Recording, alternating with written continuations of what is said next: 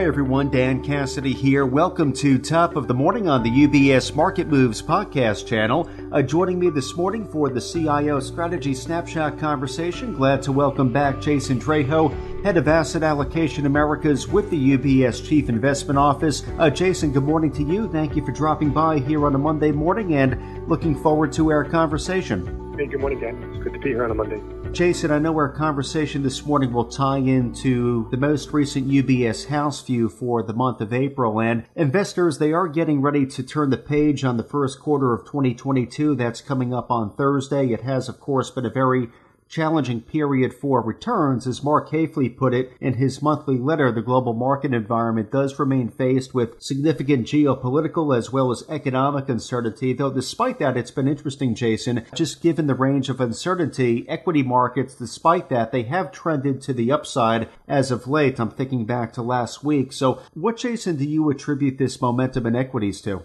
Well, it wasn't just last week. If we go back to March 8th, which was you know, sort of like I guess the year-to-date low, the S&P 500 is up nine percent since that time period. It's actually back to the level that was prior to Russia's invasion of Ukraine. So it's kind of we've gone almost full cycle in that case, which is a little bit surprising given obviously what, what's going on in, over in, uh, in Europe. What's sort of driven this, you know, in the past three weeks and last week appears primarily to be sort of you know, technical buying, like positioning investors had already de-risked earlier in the year on the concerns about the Fed raising rates, slowed down the economy. They further de-risked once you know, Russia invaded Ukraine. And now I think what's happened is that people sort of things kind of got oversold. Uh, you know, some uh, the short covering has been taking place. There are momentum strategies that once things start to move, they start to add exposure, and they had de-risked quite a bit back going back into February. Um, so primarily kind of a technically driven story. There's also a little bit of perhaps the market that priced in a significant amount of risk premium in terms of how bad things could get uh, in Ukraine, but also the, the implications for the global economy, for commodity prices. And some of what we've seen is maybe deep pricing out some of those, you know, those risks at least a little bit. Um, so I think that's the primary driver. But if we kind of just also just look what's going on in the economy, at least in the U.S., things have, have been relatively resilient the economic data has actually been surprising to the upside really for the past month or so. So it's continued to actually not so much get better, which we expected as the Omicron wave, you know, sort of uh, you know ended, which it largely has. You know, but it's it's, it's kind of the momentum has been quite solid. There's no real signs yet of uh, the, the economy being impacted by you know higher commodity prices, higher gas prices, or interest rates going up quite a bit. Undoubtedly, it will. But if you just look at sort of aggregate data, there's no real data, you know, evidence yet that's happening yeah, this has all been very soon, so we don't really get March data until starting this Friday when we get the the March um, you know unemployment report. We also get the March ISM reading and then other data you know, subsequent after that. So we'll get some indication of it. But higher frequency data that we can see a little bit more in real time, such as credit card spending, hasn't really shown any kind of you know pullback.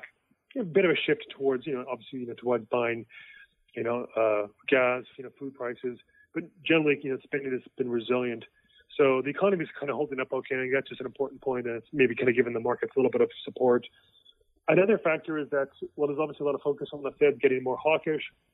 Think there's increasingly people pointing to the 1994 hiking cycle as maybe as a parallel for for what could happen this time, and this might also be just more hopeful, as opposed to the early 1980s when inflation was high and the Fed raised rates a lot, ultimately triggered a recession to kind of bring inflation down. That's certainly been the fear. But the 94 hiking cycle is sort of noteworthy in that it was relatively fast. You know, over the course of 13 months, the Fed raised rates 300 basis points. Uh, and at this time, it might take a little more than 13 months, but the expectations are the Fed could raise raise raise rates 300 basis points in roughly say a year and a half. Uh, it's already pricing for 50 basis point hikes in you know a couple times this year. In 94, that happened twice, and there's a 75 basis point hike. What also happened is that the yield curve flattened out to the point where the twos, the difference between the 10 year and the two year fell to only, I think, seven basis points in December of 94. And then kind of trended back toward the 50 basis points for multiple years. And of course, we know how the rest of the 1990s went from 95 onwards. It was a very strong economy and ultimately ended up being a bubble by the end. So it wasn't a recession by any stretch this is sort of the soft line that the Fed would hope it, it, actually gets. You know, time certainly will tell on that. But I think the market might be looking at that as maybe a little optimistic, and that could be another factor in driving, you know, equities and risk assets. It's kind of bouncing off the lows. So primarily technicals, but solid you know economics so far, and maybe some optimism in terms of the Fed hiking won't actually you know, trigger recession, but actually will lead us to more towards a soft landing than a hard landing. Now we have a better sense as to why markets have been trading the way they are and what economic conditions look like today. Though, as we make our way through the balance of 2022, what is the Chief Investment Office's central scenario as to how economic conditions in the U.S. might evolve from here? Well, starting with the, the Ukraine war, we expect that will continue, that this is a slog and won't end anytime soon. But developments will evolve such that sort of the sanctions that have been continually be incrementally added uh, will start to, to peak by the summer. They may take a long time for them to reverse, but certainly they won't necessarily get any any worse. Uh, oil prices will also likely to peak by you know the summer, so we can see some upside there, and then moderate kind of through the end of the year. So that's kind of you know how the, that would play out. But we also see inflation sort of peaking again in the second quarter, moder- moderating as we move towards the end of the year. Um, you know, not dramatic moderation, you know, commodity prices stay high, but certainly a, a clear trend from levels of seven, eight percent down to four to five percent, you know, as we get into towards the end of the year. Uh, this environment would uh, support, you know, you know, big support for commodities, energy energy stocks, uh, interest rates going higher, which should be beneficial for financials. Uh, and we still see the S&P being up by year end with our new price target of 4,700, which in current levels is uh, you know about five percent higher from where we are. But the central scenario really kind of you know continue, is continuing on the U.S. and the global economy not to be into recession, which we don't think will happen not this year, but even within the next 12 months, and that the U.S. growth can be resilient to both higher rates and higher inflation. And another factor is we've seen kind of a clear pivot from Chinese policymakers to support you know, economic growth, support financial markets, you know, being more market friendly based on guidance in terms of tech regulation, of Chinese companies that are listed in the U.S. in, in terms of ADRs you know, property taxes perhaps being on hold and more stimulus.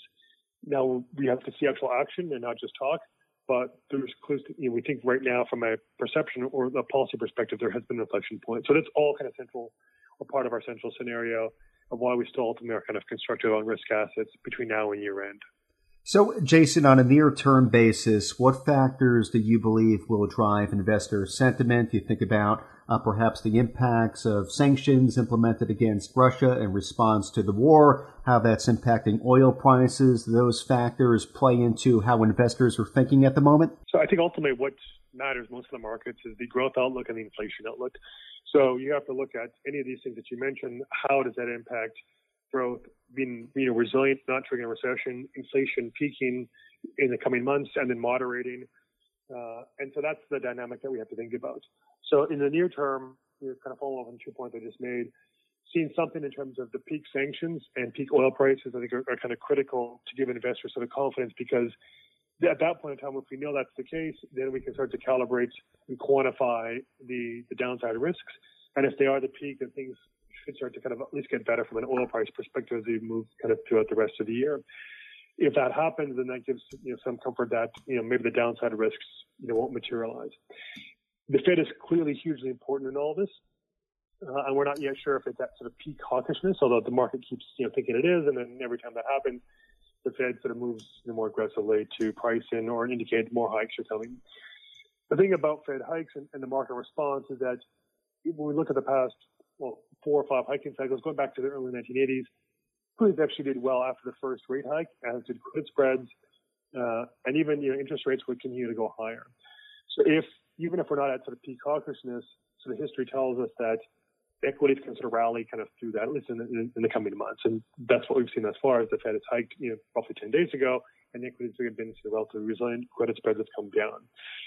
So it's it's so much. I think given what it's already expected with the Fed, in some way it's near term, that's not going to be the key, the key driver. The near term would be anything that sort of removes the downside risk off of growth and giving people more comfort that a recession will be a, will be avoided. I think that will be the key driver to allowing equities to to ultimately kind of go into higher by year end. Jason, if we tie this into portfolio positioning, given the outlook you've shared with us, coupled with the present and perhaps ongoing risk considerations you shared with us a bit earlier, how are you recommending that investors position at this time? Early in the month, we already moved to neutral preference on equities for most preferred. Um, so there was no change in that overall equity view, that overall view for risk. Uh, there was no kind of sector changes, things of that sort. The rationale for making that change a few weeks ago was that you know there's still a lot of uncertainty in the macro environment, uh, a lot of different paths that the economy could take in the coming months and quarters. So better to stick closer to kind of a long-term strategic benchmark and not made huge tactical calls because it's just difficult to have high conviction on sort of market direction near term as opposed to maybe sort of relative opportunities. Uh, you know, for example, as I've already alluded to, the U.S. economy right now looks okay, but we still don't have full clarity yet on the impact of oil prices going up, up gas prices going up, and higher interest rates, the impact on consumer spending, the housing market, things of that sort. We think it's manageable, but there's still some downside risk. And even if the economic fundamentals look okay and the distribution seems reasonable in terms of you know upside and downside risks, there are also discrete risk events that could you know, you know shock the markets. The situation in Ukraine could escalate even further. Uh, you know, Russia could use uh, you know uh, you know various weapons that would you know, escalate this crisis to, to another level. We could see you know, further commodity price increases, and while commodity prices have gone higher, we're only now seeing data clearly show the impact of supply from Russia in terms of oil and other commodities such as agriculture goods and some industrial metals being impacted. Those prices are likely to kind of continue going higher, which is one of the reasons why we like commodities. And the Omicron wave is hitting China. There's potential for more strict lockdowns, which would disrupt supply chains. So there's these discrete risk events that if they happen certainly in the near short term, they would cause markets to pull back, even if ultimately they might be temporary in terms of the, the long-term economic outlook. So I think for that reason, you know, we're also sort of still neutral on equities. If we also consider how much the S&P has rallied, it's up 9%, as I mentioned earlier. It is kind of at the top end of our range. We think it's reasonable for, at least for the very near term. Uh, let's say, you know, from 4,200, which is low, to around 4,500 where it is now. Keep in mind that we're only 5% below the all-time high for the S&P that was reached on January 3rd.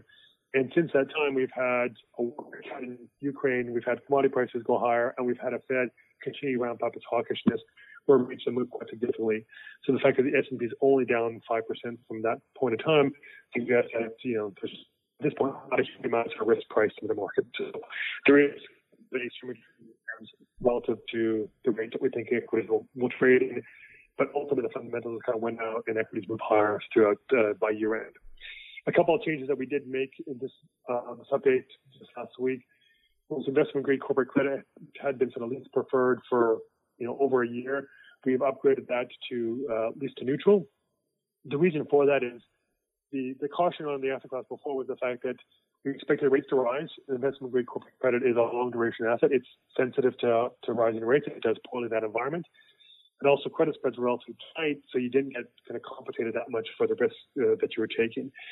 Well, rates have moved higher, and I think the large the bulk that rate move should be done, at least in the near term, and spreads have widened out. So from something that looked unattractive, it now looks at least more balanced. This comes after IG is down 8% for the year. So it's a kind of also a reflection of a lot of negative news that's reflected in that. And if you're adding to investment grade corporate bonds in your portfolios, the way we would sort of fund it is out of kind of U.S. government bonds that have similar durations. So something like seven to 10 year kind of government bonds, something that's more in the intermediate time frame. So you're not taking interest rate risk, you're just kind of basically making a, a call on investment grade corporate bond spreads are more attractive. So that was one change that we made. But overall, the risk position hasn't changed much in, you know, the House View update, given that we already made the change in the month on oil neutral equities. Well, uh, Jason, thank you very much for dropping by top of the morning today to walk us through CIO's current thinking with respect to asset allocation, but also speaking to the economic landscape here in the U.S. and how that might play out in the months to come. So Thank you again, Jason, and wish you a nice week ahead. You're welcome. Today we've been joined by Jason Draho, the head of Asset Allocation Americas with the UBS Chief Investment Office. So as a reminder to our clients and our listeners, the UBS Chief Investment Office does author a variety of publications and blogs that touch on timely market developments, asset classes, and portfolio allocation. These resources can all be located on ubs.com forward slash CIO. Top of the Morning is part of the UBS Market Moves podcast channel, which is available where podcasts are found, including on Apple Podcasts, Spotify, TuneIn, Stitcher, and Pandora. Visit ubs.com forward slash studios to view the entire podcast offering, as well as the new UBS Trending video series. From UBS Studios, I'm Dan Cassidy. Thank you for joining us. UBS Chief Investment Office's investment views are prepared and published by the global wealth management business of UBS AG or its affiliate, UBS. This material has no regard to the specific investment objectives, financial situation, or particular needs of any specific recipient and is published for informational purposes only. As a firm providing wealth management services to clients globally, UBS AG and its subsidiaries offer both investment advisory services and brokerage services. Investment advisory services and brokerage services are separate and distinct, differ in material ways, and are governed by different laws and separate arrangements. In the USA, UBS Financial Services Inc. is a subsidiary of UBS AG and a member of FINRA SIPC. For information, please visit our website at ubs.com forward slash working with us. For a full legal disclaimer applicable to the independent investment investment views produced by UBS, please visit our website at ubs.com forward slash CIO dash disclaimer.